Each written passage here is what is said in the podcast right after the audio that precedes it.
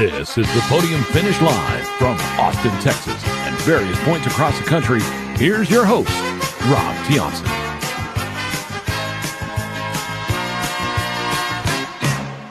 And a good good day to everyone out there listening to us on Apple Podcasts and Spotify or whatever podcasting platform you're listening to. This is the Podium Finish Live, and I'm your host, Rob Tiongson.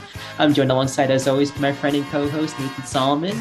Welcome to episode 39 of TPF Live, the fastest hour racing talk, as we have so much to get to on our post New Hampshire pre Pocono edition of this podcast. And we there's just so much to get to on this show. I almost feel like we should just get the pleasantries, but we'll get to all of those, of course, as we do every single one of these episodes. And of course, we have a really awesome hot seat guest for today who I'll be talking about very shortly. But I hope all of you are doing very well as we get ready for Pocono Race Weekend. And also, too, uh, just a big shout out to all the folks who contributed over the past weekend. Uh, you know, of course, the team of Jack Shanlin over at the Honda Indy Toronto Race Weekend at Exhibition Place. And of course, Nathan Solomon, who I'll introduce very shortly, working with Josh uh, Jones and Sam Drace, our photographers, for our New Hampshire NASCAR content. It was a very successful race weekend on all fronts. And really, that's just, I love having winning weekends like that. And we're going to have another another winning, winning weekend with Pocono being our emphasis and focal point uh, for our coverage. So can't wait to get to our tricky triangle coverage that Nathan will be spearheading here with Sam Drace as Josh Jones makes the diversion back to Connecticut. The rest of our New Hampshire team decided, well, one race was not enough for us. Let's do two races. So um, just job well done to everyone who's contributed. And I'm really looking forward to this weekend's content. Uh, just so much, so much to talk about. I feel like it's not going to get very boring for the rest of these uh, episodes for 2022. But for today's episode, we've got a very special hot seat guest. Remember last week when I said, oh, you might want to feel independent about these certain race car drivers? I was hinting at the fact that we'll have an IndyCar driver sitting in the hot seat today. And for this week, we have NTT IndyCar Series competitor Patricio O'Ward, better known as Pato O'Ward.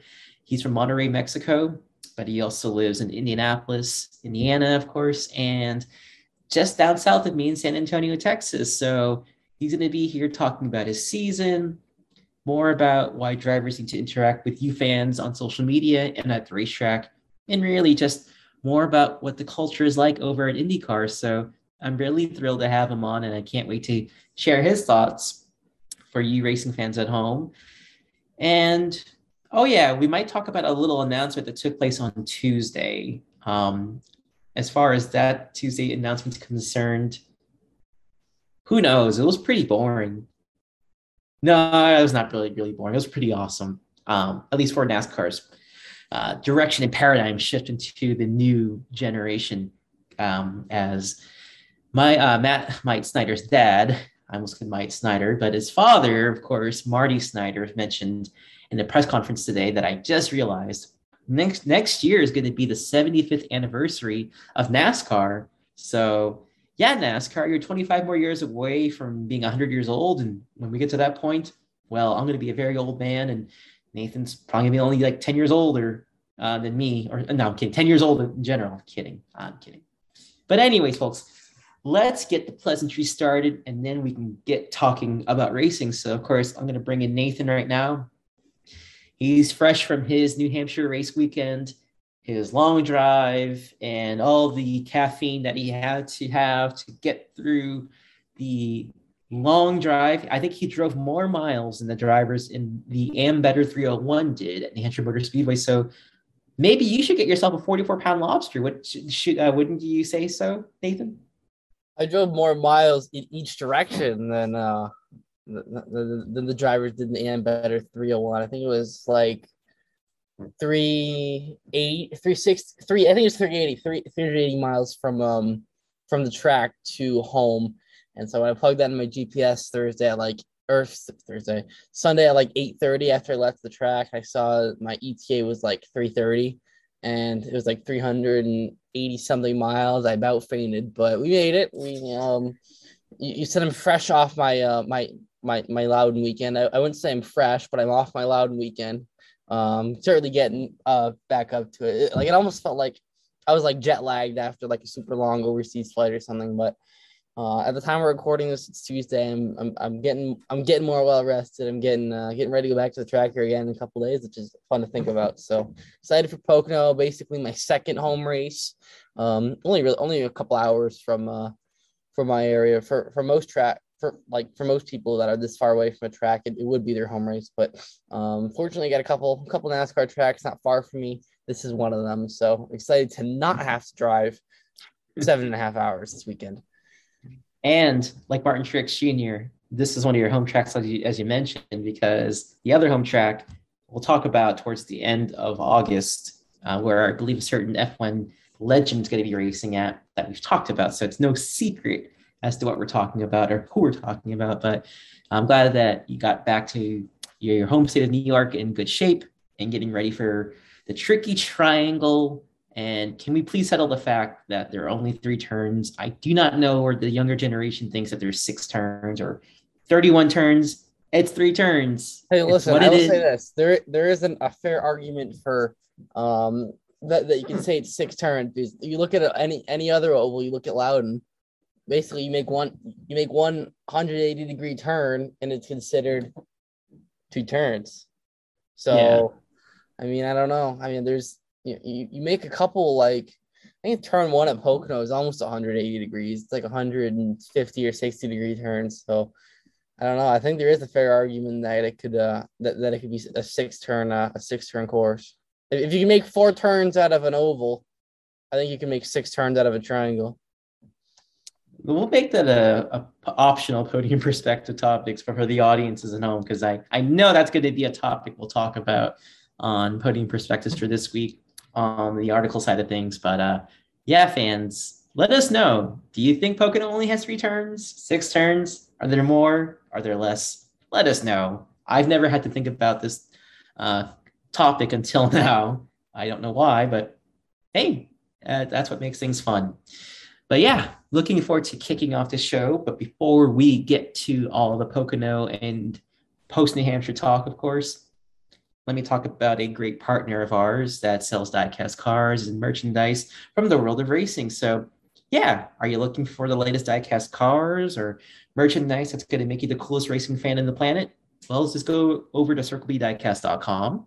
And if you spend $30 or more on in stock items or pre order items that are going to ship at the same time, please take advantage of using promo code TPF2022.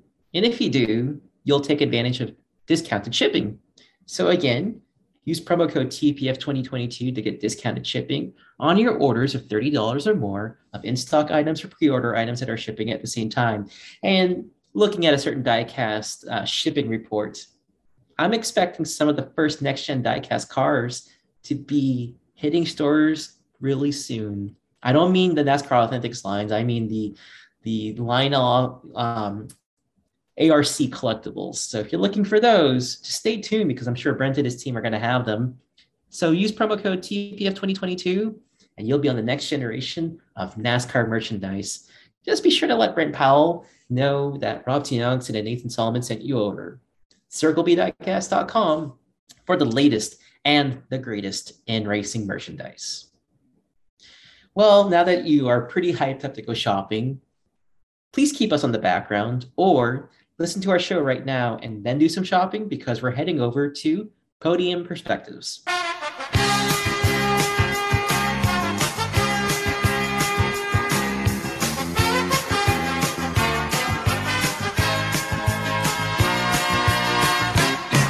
Well, for the second consecutive week, we're not going to immediately talk about the cup race that happened at New Hampshire Motor Speedway or the previous race weekend.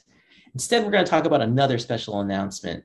Well, no, this one wasn't totally surprising, like Tyler Reddick's announcement to 23XI for 2024, but it pretty much confirmed a schedule change that had been in the rumor mill. And when Adam Stern tweeted about it earlier on Tuesday morning, it pretty much made it the gospel.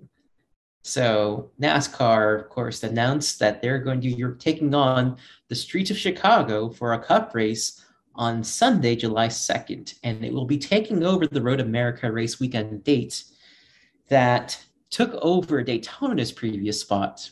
Now, before I chime in, of course, I want to get Nathan's thoughts on this just because I'm sure we're going to have different opinions on this. But, you know, you were you were on the Zoom session earlier t- on Tuesday, Nathan, and of course, like the rest of us, I'm sure you caught the live stream that was hosted by NBC NASCAR's Marty Snider with the dignitaries like Mayor Lori Lightfoot, uh, Bubba Wallace, and all the other dignitaries at the race um, that, that were at Chicago.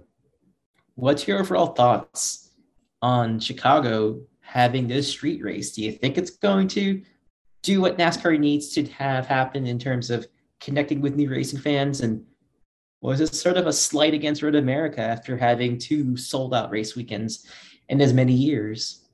Yeah, I have mixed thoughts about this one. Like, I mean, I, I certainly applaud NASCAR for trying something new and trying something different because that's exactly what they did at the LA Clash.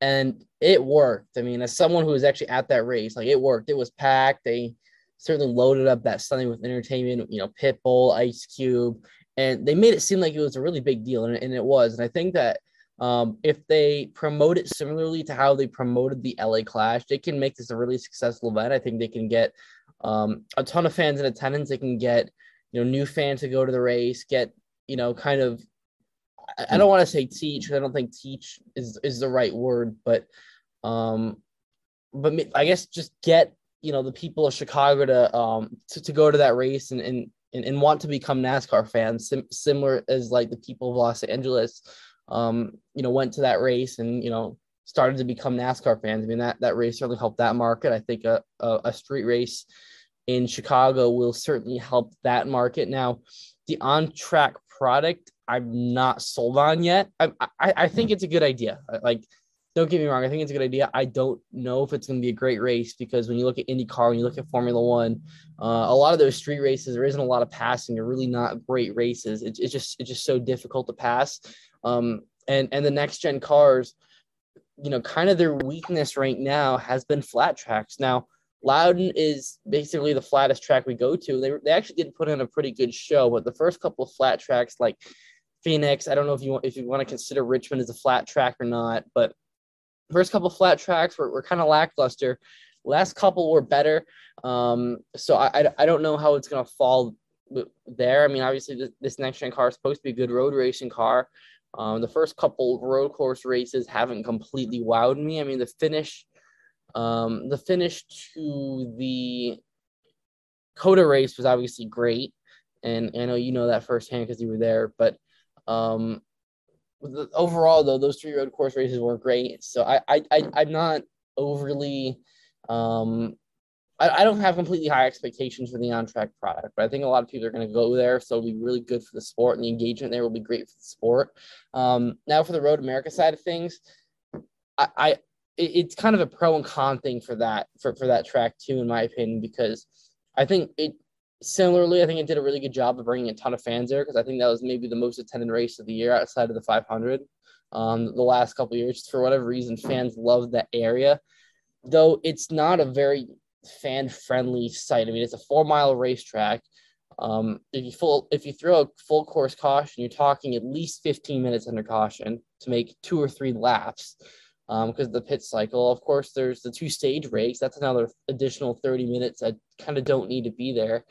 And it's only a 62 lap race to start with. So um, just the way the cautions fall, you're, you're probably losing 10 or 15 laps because of cautions. Now all of a sudden you're only looking at like a 45 lap race. So um, it, it's that that's tough because again, I want a lot of fans to be there and, and, and to see that race, but you know that that that, that race is, is, is a TV race. Like it's certainly not. You know, if I'm there as a fan, I don't really want to go there to, to be a fan. I'd want to watch that that one on TV just because of how big it is. Um, so I, I think overall, I think the Chicago Street Course it's worth a try. Three years is a little ambitious to see if it works or not. I think they can they might be able to tell after one year or not if it works or not. But um, we'll see what happens. I, I I'm certainly okay with NASCAR giving it a shot, but I would have been okay. I would have been content either way if they did the street course, didn't do the street course, stayed at Road America, didn't stay at Road America. So I'm I'm on the fence about it for both ways. At least you have an open mind about it compared to me, because for me, I didn't like the fact that it's at the expense of Road America, although it's a case to me now that I've had some time to think about it. It seemed like NASCAR needed Road America more than Road America needed NASCAR. Um, whereas in this case, NASCAR needs Chicago because it's a good way to connect to a newer audience. And I think what you're trying to say, I agree, not so much to teach them about NASCAR, but to introduce them to the sport because uh, the LA Clash that you attended, uh, we got Ice Cube, we had Pitbull, and there were other celebrities and dignitaries from the, the rich and famous lifestyle type world. And of course, the urban audiences that were at the racetrack that probably were like, whoa, this NASCAR experience pretty cool. Maybe I'll go to a different racetrack. Um, and I think that's there's the benefits from the demographic side point because NASCAR obviously has to embrace the new direction and become a lot more modern with its audiences because the current guard that supported it over the last say 40 years they're getting older and uh, probably can't connect or relate to the drivers of today or the, the nuances of nascar from say 1982 to 2022 but i like the fact that we're trying something different it's not an exhibition race my only concerns are one, is it going to be competitive? And my gut feeling says no. And the second question I have is what's going to happen if they run over a sewer uh, plate, like those little sewer covers that could get dislodged from such high speed? And I would hate to see somebody get knocked out of a race because they hit a sewer you know, plate or something and that race is their race is over instead of say like a brake failure or they got wrecked out by their competitor or they made a mistake and crashed into, into the the barriers you know but um, if it works i could see this being a way for nascar to race in new york city to possibly think about having i don't well i was to say boston that's not going to happen but uh, the big cities would probably embrace it who knows maybe uh, austin could probably have one too although we have a a pretty good track here in COTA. I think the best mindset to have about Chicago hosting a NASCAR race is newer audiences. It's a really prestigious city, one of the big cities in America. And I'm sure they're going to do a lot of cross promotion during that race weekend. If Michael Jordan's there, you know they're going to play into people's hearts, their heartstrings rather, about the good old days, about those two three peats with the Chicago Bulls, I was saying to our, our chat room, why not invite Ferris Bueller, you know, the cast of Ferris Bueller, bring in Matthew Broderick, uh, uh, Alan Ruck, um, and then also to Wayne's World uh, from SNL. Get uh, get Mike Myers and Dana Carvey there. NBC, you know, you that's a good way to get the older generation to be hooked into this race. So again, it's good to be another new race on July 2nd during Independence Day race weekend. Um, it was only, what, three years ago when it was at Daytona. And now, could you imagine four years later, we're talking about, oh, by the way, we're going to be racing in the streets of Chicago. Hopefully, it's better than the iRacing event.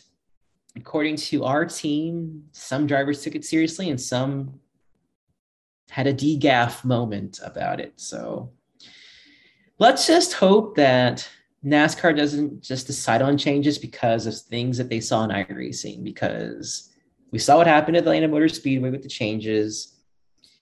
And it's kind of a mixed bag between, you know, we could both agree it's a mixed bag result. So hopefully NASCAR knows what it's doing with its partner in iRacing. And we don't always have to depend on a change because of iRacing. So stay tuned to that, folks. And there is a website for um, the Chicago Street Course race if you want ticket information or to, to kind of get on the list for the uh, tickets for that race. Their race information can be found online, of course. Um, so check it out on NASCAR.com or I think the NASCARChicago.com. And I'm sure they'll have information as to when you can get tickets to the race for next year. So Independence Day, Windy City style. Let's just hope that uh, Ricky Stenhouse doesn't capture the flag and fly into the river, Michigan River, on that famous bridge over in Chicago. And no, I will not say the Bears. I don't think you know, most folks in our audience demographics will understand that reference.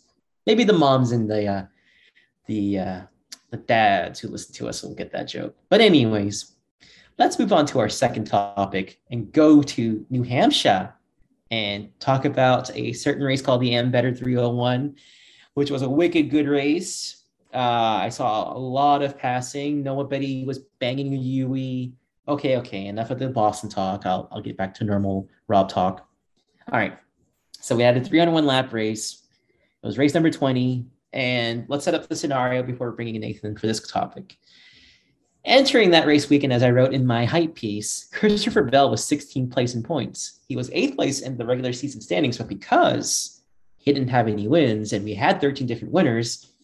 He was in a rather precarious spot where if another driver won, well, behind him in the point standings, he'd be out of the, the playoff standings.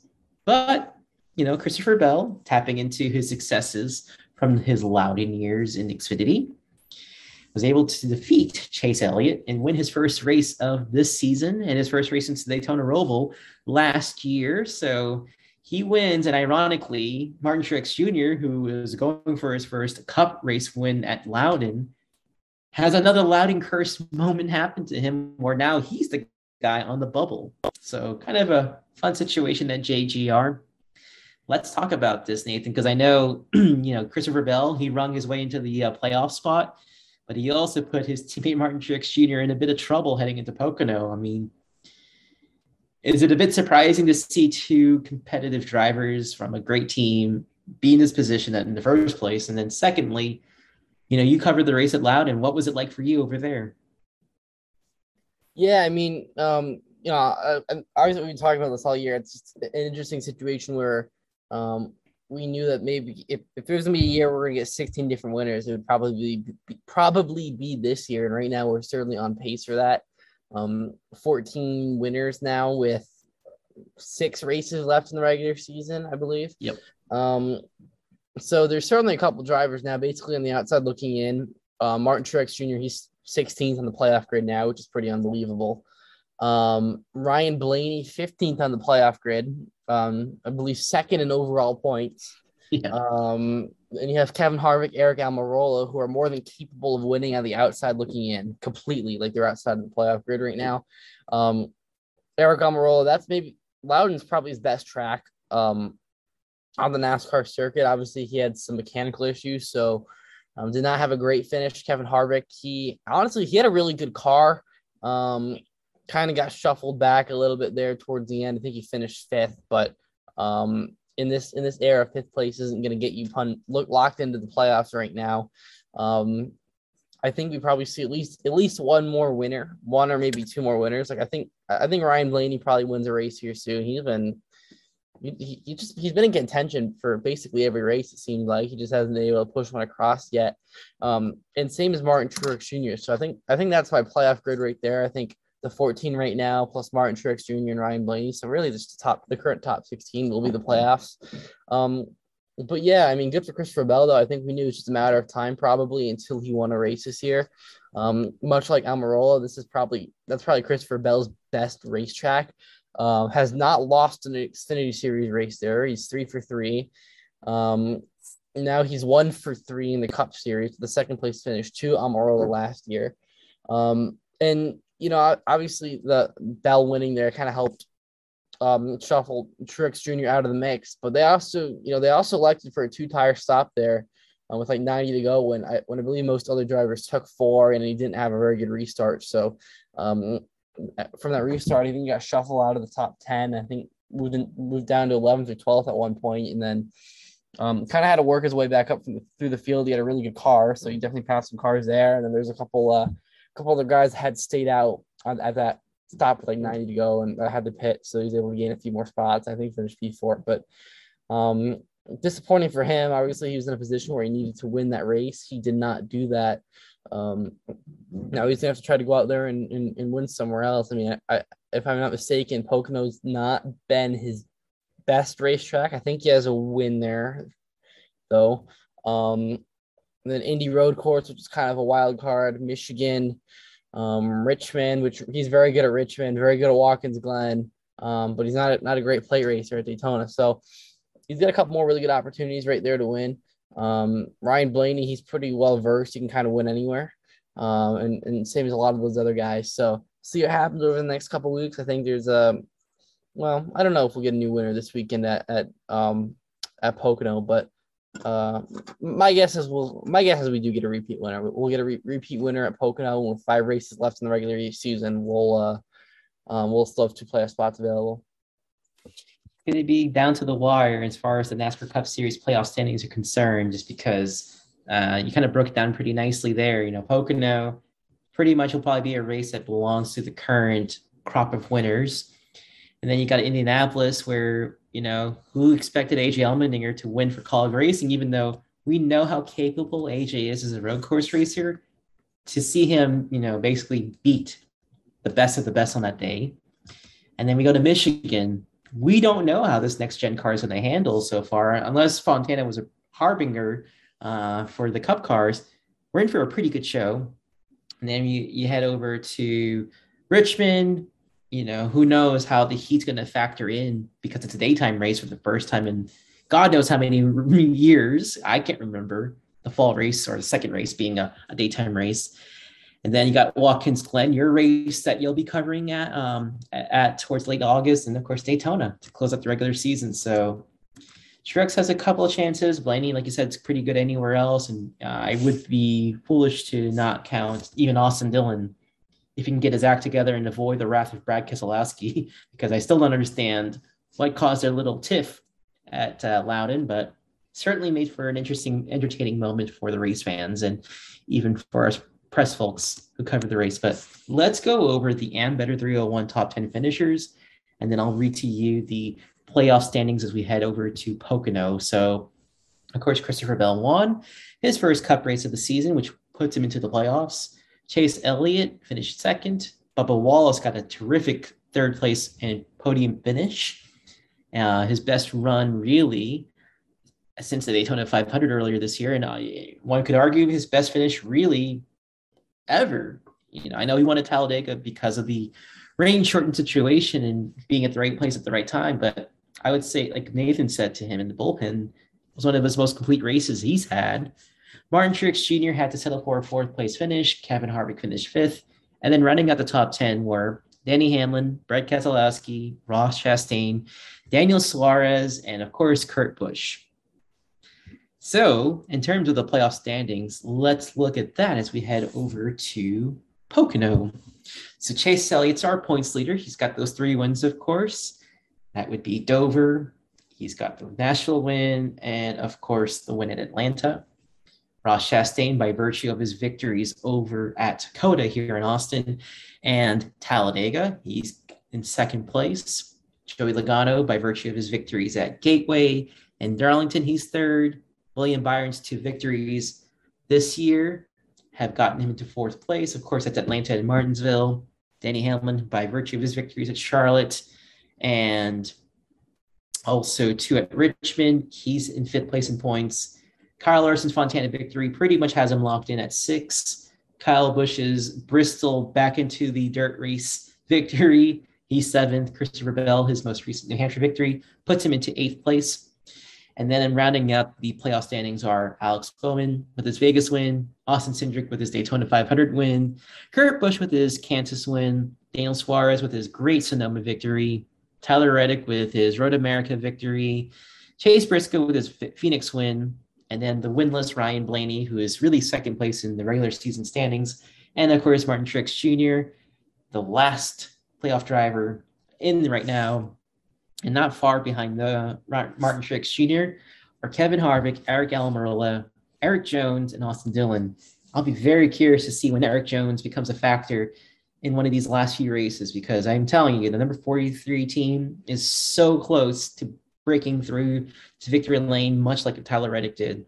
Could it happen at Phoenix? Who knows? Because at Fontana, the number 43 Chevrolet was pretty fast, but we'll talk about that uh, in a couple of weeks' time. Let's talk about the return of Cliff Daniels for our third topic, because for Kyle Larson fans, I'm sure it was a pretty mixed experience having Kevin Meendering, being the interim crew chief.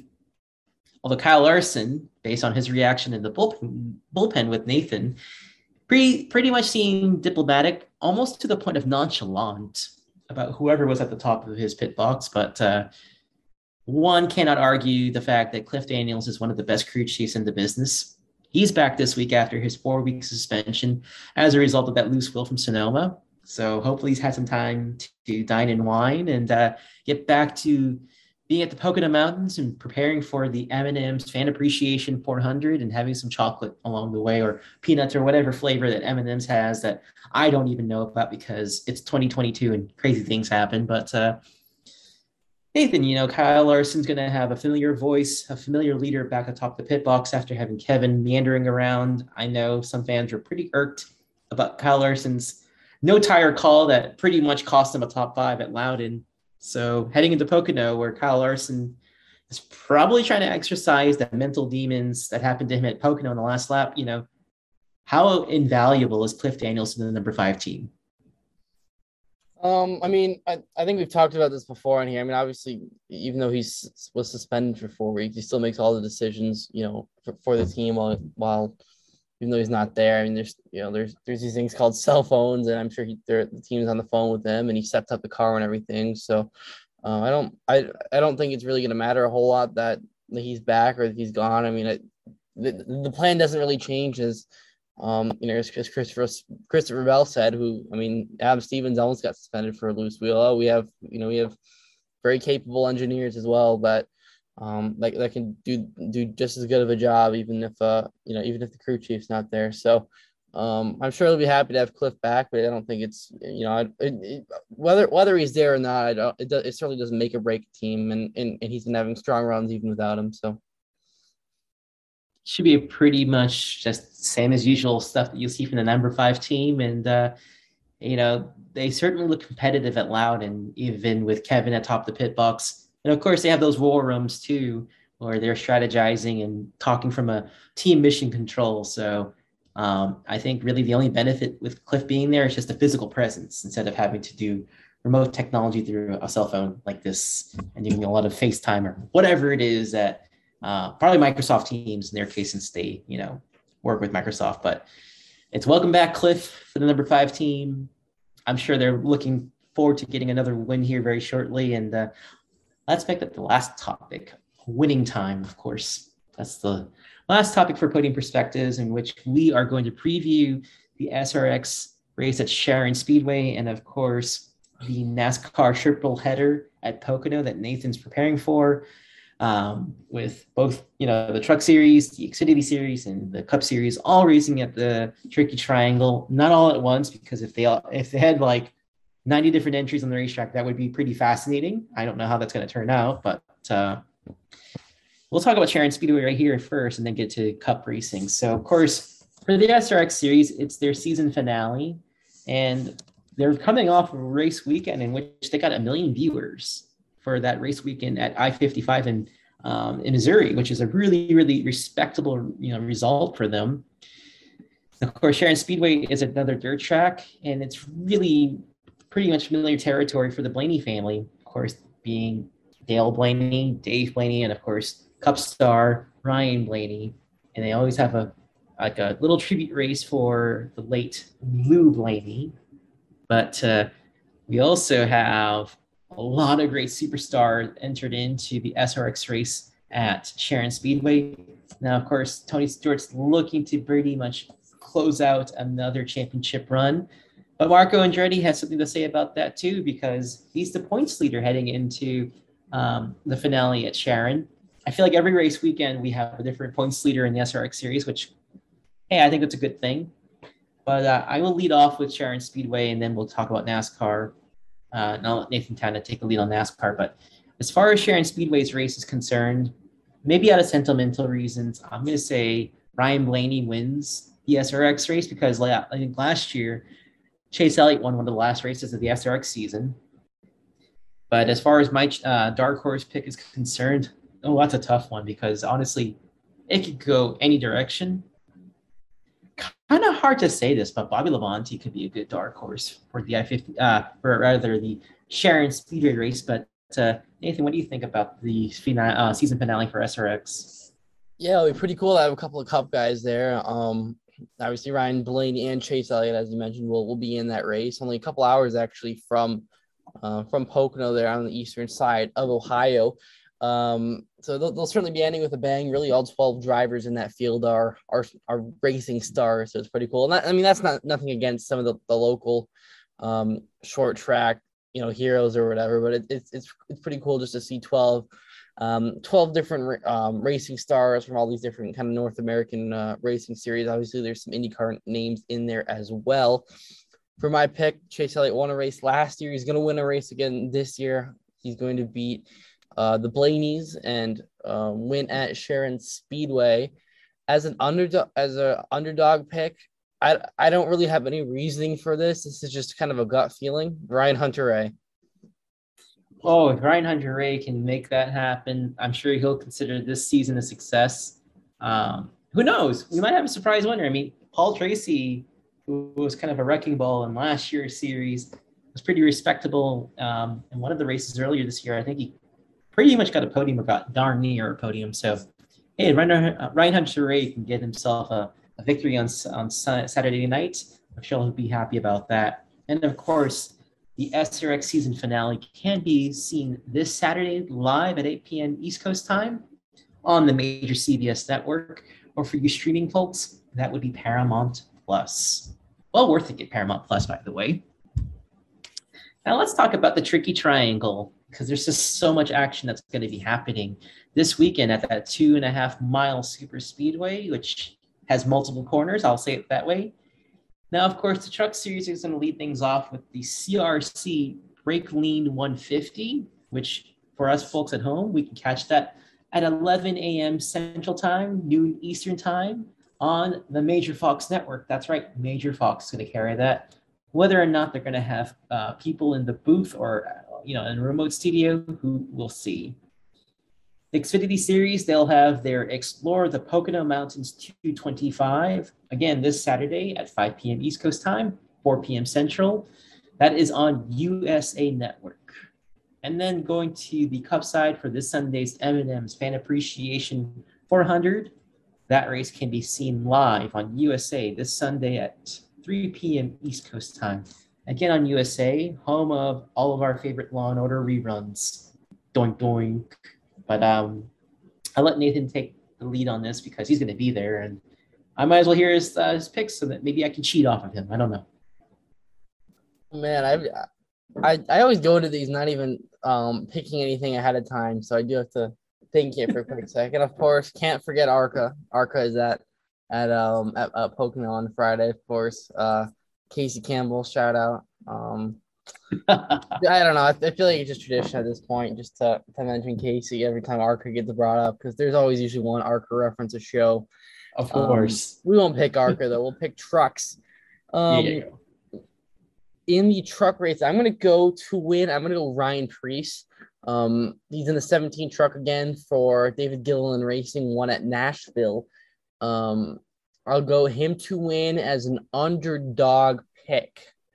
Um, this this might be out there a little bit. I'm gonna go Tyler Ankrum. Um, you know, obviously he's he's kind of in a he's in a must-win position here to to uh, make it into the playoffs. He had a good run at Pocono last year. I think he was third there last year, probably one of his best, if not his best run of the year. Um, expect Tyler Ankrum to be up there in the mix. Uh, and, and if he wins Saturday, that would really shake up the playoff grid. Um, because remember, regular season finale here. So um, whatever the playoff grid looks like after Saturday is what it is for the next seven races for, for the truck series. Um, in the NASCAR Xfinity series, right now it's super hard to pick against Junior Motorsports because they are wicked fast right now. They have by far the most speed in the series. They're dominant every single week. Um, for the win, I'm going to go with Sam Mayer to finally score his first victory. I believe he made his Xfinity Series debut at this track one year ago. Um, you know, he, he got, up to a really consistent start this year in the Xfinity Series. It's kind of struggled a little bit the last month or so. Uh, I think he kind of gets over that hurdle and has a really dominant day on Saturday to, to go out and win that race. As my underdog pick, not really an underdog pick, but I'm going to go with it anyway. Brandon Jones Um, he is running the ARCA race on Friday. He'll, he'll get a lot of laps turned at, at Pocono this weekend. Uh, I think he'll be up mix up up in the mix and be able to uh, steal a victory as well. Now on Sunday, the big race to pick um, my winner. I'm gonna go with the person driving the um the the sponsor of the race, and that'll be Mr. Kyle Busch. The Candy Candyman's gonna win one last time with M&M's on the car at Pocono. Um, Pocono might be his best track on on the NASCAR circuit. He's won there a bunch of times. Last year, won there with just fourth gear, um, which that that was pretty crazy. That that I mean, Kyle's won a lot of races. That might be one of his most incredible victories. It was pretty cool to be able to witness that in person. Um, I'm gonna go Kyle for the win to win the M&M's Fan Appreciation 400 with M&M's on the car.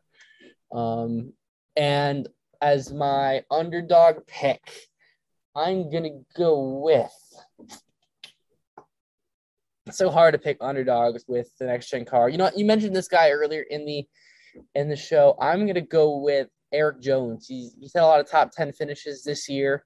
Um, he's been up in the mix a lot. He's been in contention to win a couple of races. Um, I don't know if he can go out there and win the race at Pocono, but I certainly think he can put together a, a really strong run on Sunday. Yeah, that's a great, great, solid underdog pick for Pocono's Cup race. Uh, I've been saying all this time, you know, Petty GMS, they've been pretty good. I know Ty Dillon, of course, that's another story that we may have missed during podium perspectives. We all know, of course, he's not back in the number 42 car for next uh, next year, but uh, I'm sure he'll land on his feet because of this whole Tyler Reddick silly season puzzle piece. But Erik Jones, hell of a choice right there. I really think he's going to probably win a race very shortly. Just a gut feeling, but uh, really, I think he predicted the truck season finale for the regular season pretty well, and of course these Xfinity and Cup races. But I'll start things off in terms of my truck pick. It's kind of a trite and safe pick, but I would say John Hunter Nemechek is going to be the winner on Saturday afternoon. And my dark horse pick, that's pretty tough. Uh, you know what? I'm going to say Derek Kraus because, again, I want to believe that one of these playoff bubble drivers is going to try to do something different to usurp their way into the playoff standings. Somebody like him could pretty much make their day and their season with a victory at Pocono. So those are my two factors to watch. Now, as far as the Explore the Mount Pocono Mountains 225 Xfinity race is concerned, you mentioned about Junior Motorsports having some speed out of their cars. Well, let's not dismiss Kaulig racing so soon. Uh, Landon Cassill, honestly, has been pretty fast. And I know, unfortunately, had the DQ situation that happened at Loudon. But uh, I really do think that crew chief Jason Trinchere's got something up his sleeves to make sure that that number 10 car is not only legal and can pass inspection, but it's going to be a winner on Saturday afternoon. So I'll go with Landon Cassill for my race pick. And as far as my underdog is concerned, it's kind of a, might seem a little bit out there, but Bayley Currey, I really think could do some respectable things out there on the racetrack. I didn't say he's going to win on Saturday, but you know, obviously he's going to be feeling pretty, pretty good. He's got that new sponsorship in um, Alka Seltzer that's going to be on his number four car. And uh, who knows, maybe we will all need some Alka Seltzers after the Pocono race weekend and not Bang Energy. I don't know how you kids do it, but uh, those are my two factors for the Xfinity race. And now moving on the Cup. I like the idea of Kyle Busch winning this race just because it is, you know, the M&M's Fan Appreciation 400 and M&M's, who's got a headquarters not that far away in New Jersey. You know they want to win this race and get you know, to end their NASCAR Association of 32 years on a high note. I still hope they would reconsider their position and maybe just think about scaling back the number of races they sponsor. But uh, honestly, I'm going to go a different direction here for uh, our, our Pocono pick. Now, we know this track has variable banking. We know it kind of drives like a road course. And when it comes to this style of racing, I know he's kind of in an awkward position. I know he announced he's going to be some somewhere else in 2024, and the timing of this announcement could not come at a worse time or something like that that was tweeted. But I think Tyler Reddick is going to be my pick. I know you're you folks at home are thinking you're crazy, Rob. You're picking somebody who's basically a lame duck until 2024. Well, Tyler Reddick's a, a professional. I'll tell you why. I mean, in 2018, he was not guaranteed to come back to junior motorsports after that season. So guess what Tyler Reddick did? Oh yeah, he won the championship in Xfinity before he got the transfer over to Richard Childress' racing operation. So he's a professional. He knows how to handle, you know, tough situations, and I think he'll get Richard Childress Racing another victory for this year. As far as the dark horse is concerned, you know, there's so many different good drivers in the field. Like you said, it's so hard to choose just one driver. I think in this case, when you have to think about somebody who's probably needing a good run, has shown some pace, just needs a bit of good luck out there, I'll go with Chris Buescher. Kind of an awkward pick, but hey, Chris Buescher was pretty good on the road courses. And again, Pocono kind of drives like a road course. There's a lot of shifting that goes on. So I'm going to say Chris Buescher is my dark horse pick. So we'll see how it goes. Are we going to be right or wrong? I don't know. But, you know, that's the fun about these predictions they're like weather forecasts, except we don't get to get fired and blamed if the you know the day's rainy or not. So tune back into episode 40 to see how our race picks did, and uh, if we did well, you know, bow down to our our intelligence, and if we are wrong, well, just be like in Game of Thrones, shame, shame, shame. And that's all I know about Game of Thrones, by the way, folks. Anyways, we hope you enjoyed this week's edition of Podium Perspectives. We have a lot to get to, and it was super fun to do. If you want to hear different topics for our next show, tweet to us at the Podium Finish. Nathan's at nsolly02, and me, I'm at Rob Tionks. And if we pick your topic of choice, or you know, you give us a good idea, I will send you a next gen diecast card in 164 scale, and I'll send it I'll get it for you from circlebdiecast.com. All on me. Just one car. So, with that, folks, let's get on to the final segment of TPF Live, episode 39. That would be in the hot seat.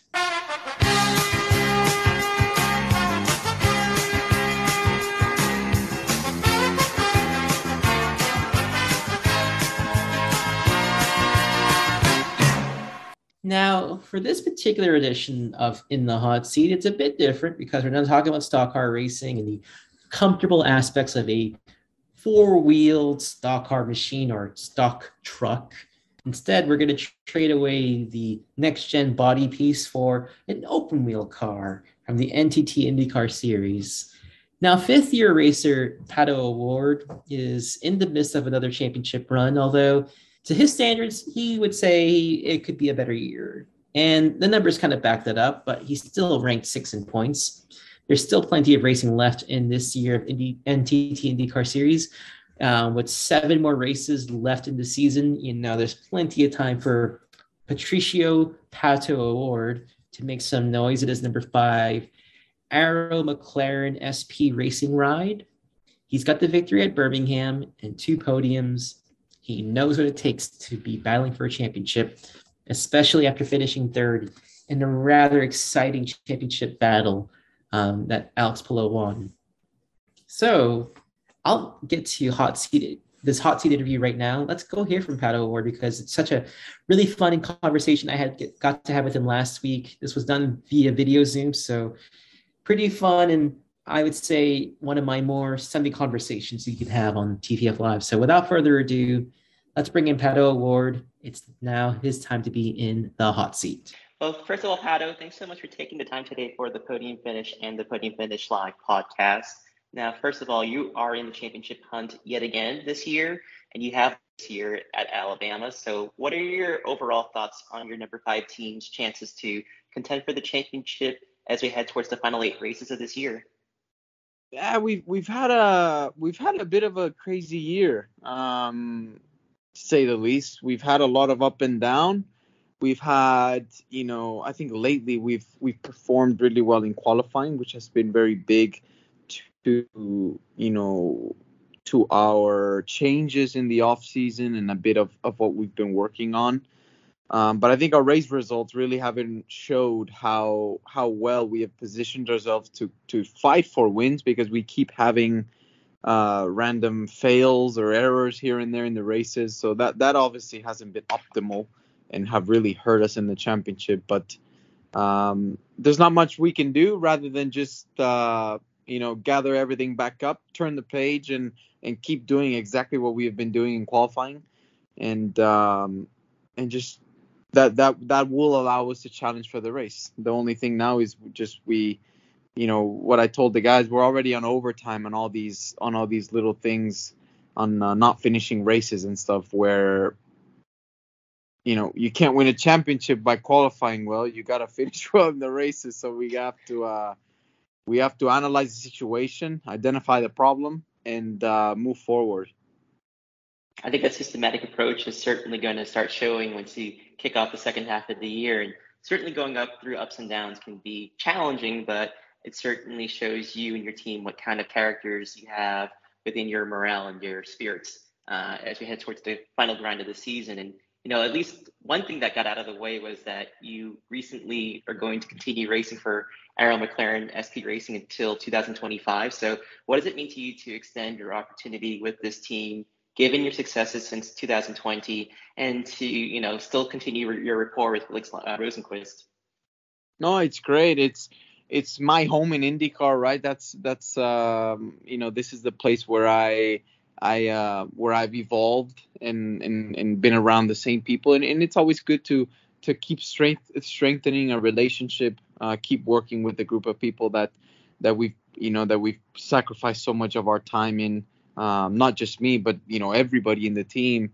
Um, you know, to make a package that goes quicker, uh, to make a package that I like, and uh, ultimately work as a team. It's a great group of people. I feel very lucky that I get to do this as a job in my life. Um, you know, a lot. I know a lot of people would would kill to have uh, to have this opportunity and to be in my position. So um, yeah, I'm, I'm really happy that I'm gonna get to to continue with them, and uh, whether they like it or not, they're stuck with me for another few years. hey, at least on the press side, my colleagues don't have to ask you anymore about your future. You know what it is until at least 2025. So yeah, I'm sure I'm sure that's a little bit of a reprieve from what you dealt with the last couple of months. yeah.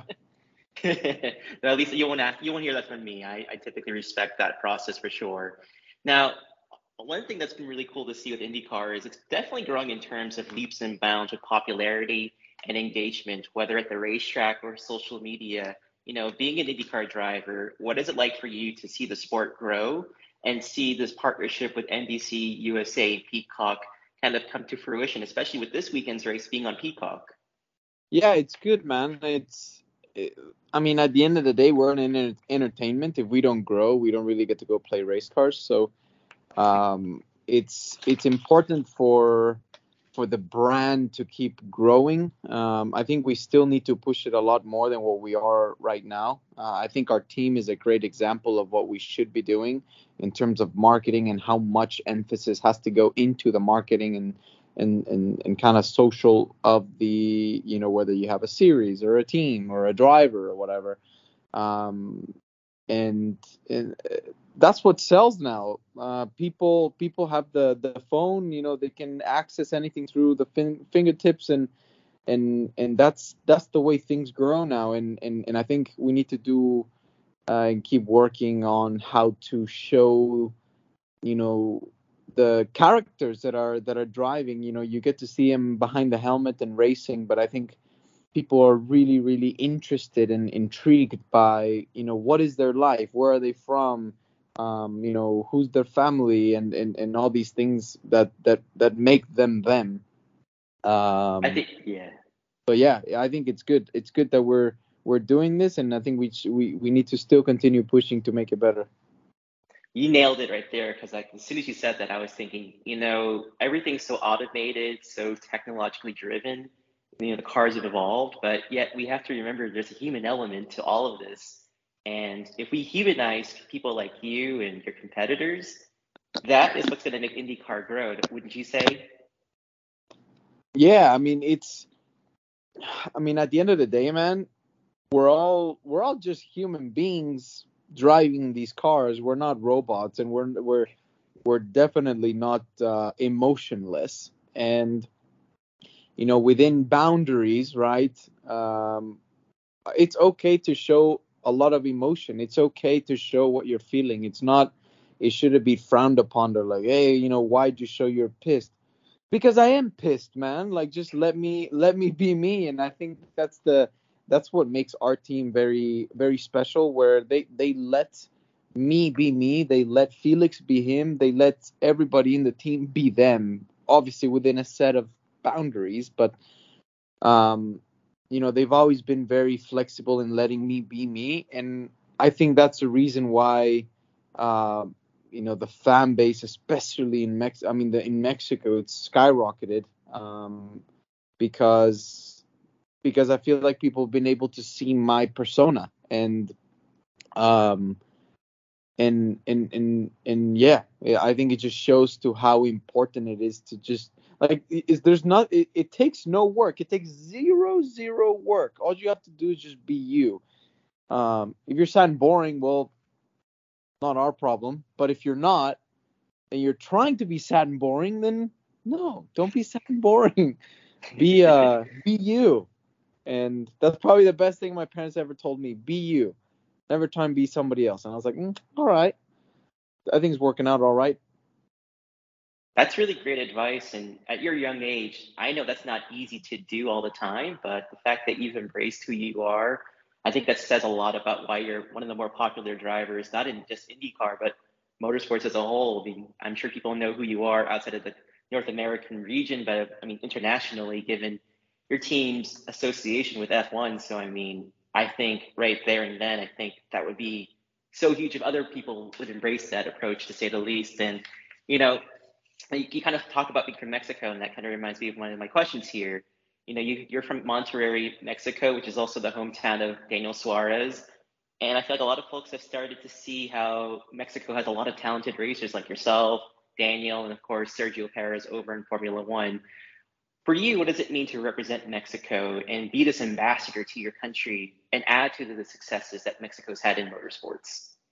Oh, it's huge, man. It's um, it's our country, um, and there's and there's not a lot of us in. I mean, there's there's, I guess the better way to say it is there's not a lot of uh, of us that are competing in a high level um, and doing well. And and uh, and and I've known Danny for years. Uh, I was so happy to see him get his first win, and uh, such such a great guy. Checo's a little bit older uh, than both of us. Um, but I, I actually met Checo about 10 years ago when he just joined McLaren, actually. Oh, wow. Um, and and and he's doing you know some really good stuff in Formula One as well. And and I think the community in Mexico has massively grown in terms of uh, the intensity and uh, and attention that they give like uh, Formula One, IndyCar, NASCAR, just cars in general. Um, and it means a lot. It means a lot that I, you know, I'm I'm one of the I'm one of the head head guys and head athletes of of all of Mexico. To be fairly honest, there's there's not many of us, um, and it's cool to be one of the guys that that is leading the the country's the country's flag in in in their specific kind of area of expertise or see or category, whatever you want to call it. Um, and I'm and, and it's it's it's good to see them enjoy it with you. You know, when you have a win, it's good to see them celebrate, and it's it's it's it's nice to see that that they're uh, that they're proud of the of their their old friend Pato whenever he's doing well in IndyCar. That's really cool, and I imagine you know I have a Spanish background. I'm Filipino. I have to say the things about being you know of Latino origin or just Mexican is the passion that we have with doing things. And it's so illustrated with you. And I love that. And, you know, that's one of the things I love about covering the sport is the different characters like you and others out there that I've been able to get to know over the years. One of the things I'm sure they're hoping to see is you win the IndyCar championship. I know you talked about sort of the ups and downs of the season, but what would it mean for you to win this year's championship, especially after how close you were to winning it last year and knowing what it takes to get that championship? Yeah, I mean, first of all, I think we need to uh, we need to to to stop leaving so many points on the table whenever we've had many you know chances to capitalize on a good result, um, and which, I mean, you know, yes, we we we're we're analyzing and we're we're we're we're, we're making sure that doesn't happen again, but you know, just in the past, in just in the past couple weeks, we've uh, we've blown through and, and kind of thrown away over a hundred points in the past two races, um, which which obviously aren't helping our championship. But uh, all I can do is just keep performing, keep pushing, uh, keep putting ourselves well in qualifying, so we have a chance in the race, and keep doing that. That's that's really that's all we can that that's all we can do. Absolutely, it sounds like you know what you know what to do. Just executing it and making that uh, realization become reality, which I know you are going to do your part, and I'm sure your team will do their earnest to make that happen for you. We're going to switch gears a little bit for my final questions because I know we talked a lot about talk shop and all that. But okay. as I mentioned before the interview kicked off, that you have some ties to Texas. I know you went to high school in San Antonio, which is 90 uh, minutes to the to the south of where I am. I live in Austin in Leander. Um, what were what are three words about San Antonio that you would use to describe that city? Uh, homey, growing, and homey, growing, and close to home. Yeah, yeah, that, that, that works. You know, a lot of folks, of course, think of the Alamo, they think of the Riverwalk, but what is a recommended Pato O'Ward spot in San Antonio? Recommended uh, the Rim, La Cantera. Those are like the the two main shopping malls. um, I uh, I go a lot to the the the Elan, which is uh, apartment, hotel, but that that's where my uh, my that's where I train. That's where the, the where my trainer has a gym. Uh, so I I spend a lot of time there. And um, in terms of restaurants, uh, man, there's a great selection. There's nothing that's like oh my god over the moon, but there's a lot of really solid places that um, that you know what you're getting when you go, and the food is good. Uh, doesn't matter if it's you know Italian sushi uh, you know, c- contemporary Mexican. I mean, there's there's basically everything you want, and uh, that will satisfy a craving that you might have. I'm a massive foodie, as you can probably tell. yeah, that's what I read about, and I was like, I gotta I gotta find out about that because like, yeah, your cohort Alex Palou, of course, is a big fried chicken guy. So I was like, well, I, I want to find out what you like. So I'm cool. uh, I'm big into. I love sushi. Um, I love sushi. I love Mexican. It doesn't matter if it's breakfast, lunch, or dinner. I love it all. um, I really enjoy a good Italian, and only I, I love different cu- cuisines. The biggest thing and the biggest, kind of my biggest motto whenever I travel is a, a part of like of enjoying a different culture and living a different culture is the food. Absolutely, because yeah. if you enjoy that, you kind of get more curious about the country. And exactly. I could go on. I could go on and on about that, about what it means to be Filipino and our roots, but that's going to be an hour long, and I don't want to add too, too long to the interview. Maybe when we get to meet at the racetrack, I'll talk about that with you. But I'll have I have a few more questions here before I wrap things up. Um, let's go with this one instead of the usual stuff I go with. Let's just say that IndyCar approached you and they're like, "Hey, Pato, you know, you have all the money in the world to do and build the ultimate Pato O'Ward racetrack. What kind of racetrack would you build and why?" Ooh, I would build something. Honestly, I think one of the I think one of the best racetracks in America in terms of how well they've kept it up and how beautiful the facility is is uh, Barber Motorsports Park, um, wow. where I won this year. I love that place. Um, I built something like that, something fast, high commitment, um, where you really feel the car's limits when you or whatever it is that you're driving around there. And would you have? I know there's a spider at the racetrack. Would you have the drivers go underneath the spider bridge? That would be cool. I mean, yeah. Just saying, so it's like a little bit of a Hot Wheels element for those kids that are at the racetrack. They'll say, "Oh wow, look at that!" I'm going under a spider. Yeah, exactly. I know my nephew would be like, "Wow, that's so cool." He's only six years old, and I'm just thinking about him when I talk about racing with you. my, my last question is um, honestly, this one's kind of a unique one for me.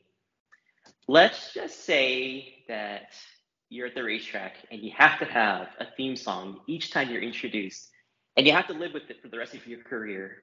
What one song would you choose to be the Pato O'Ward theme song when the PA announcer says you're the, you're being introduced to the fans? Mm. Great question. I have no idea. Um, probably something like pumping, something that gets you get your adrenaline pumping. But um,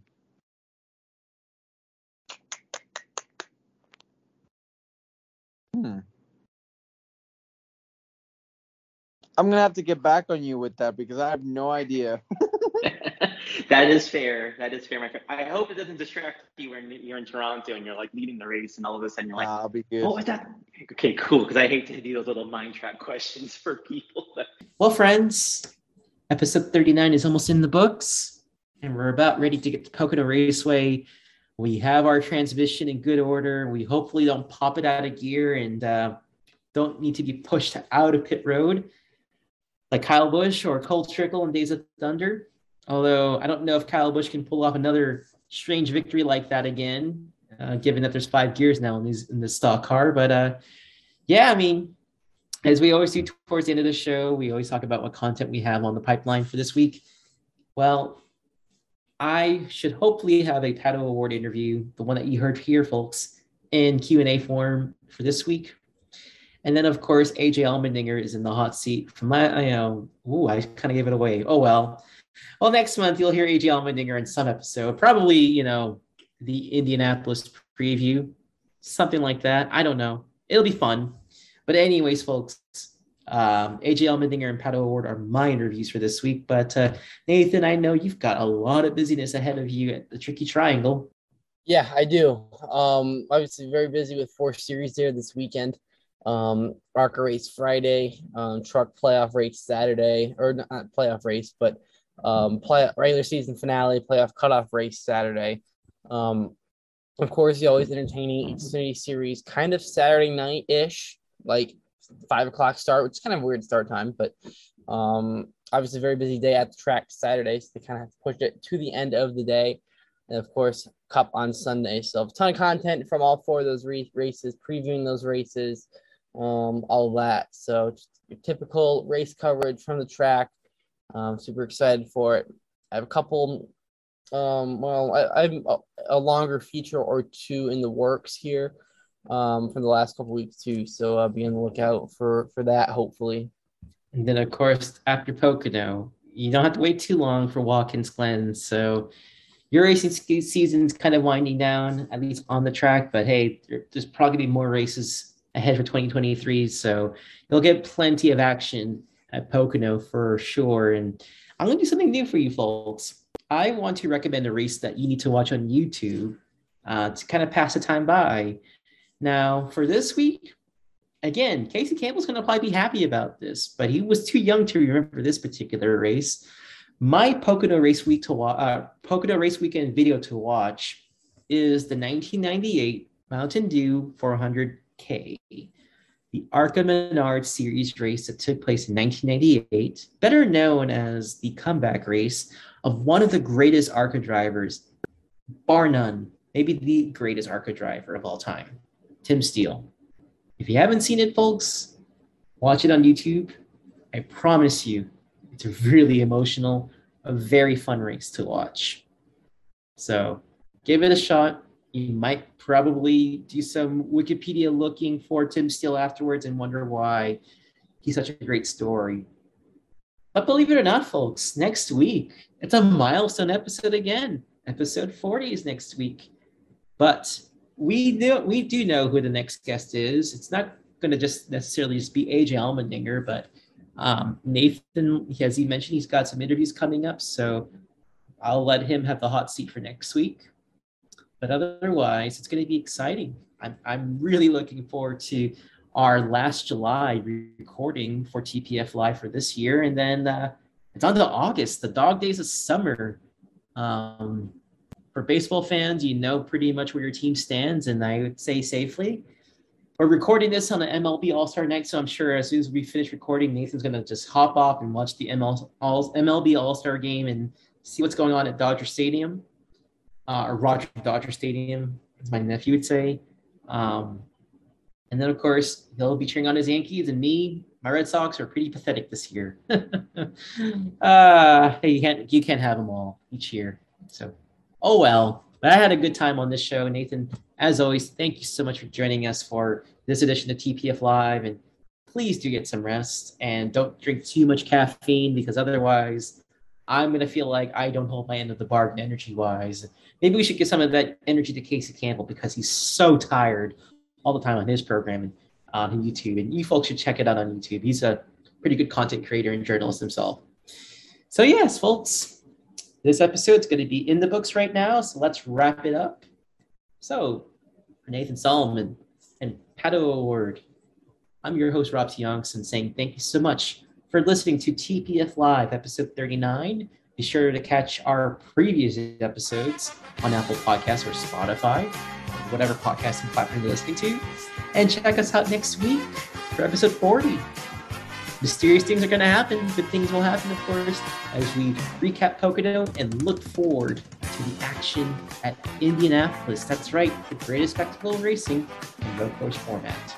So, folks, as I always say, let's go get that checkered flag and until next time, so long, everyone.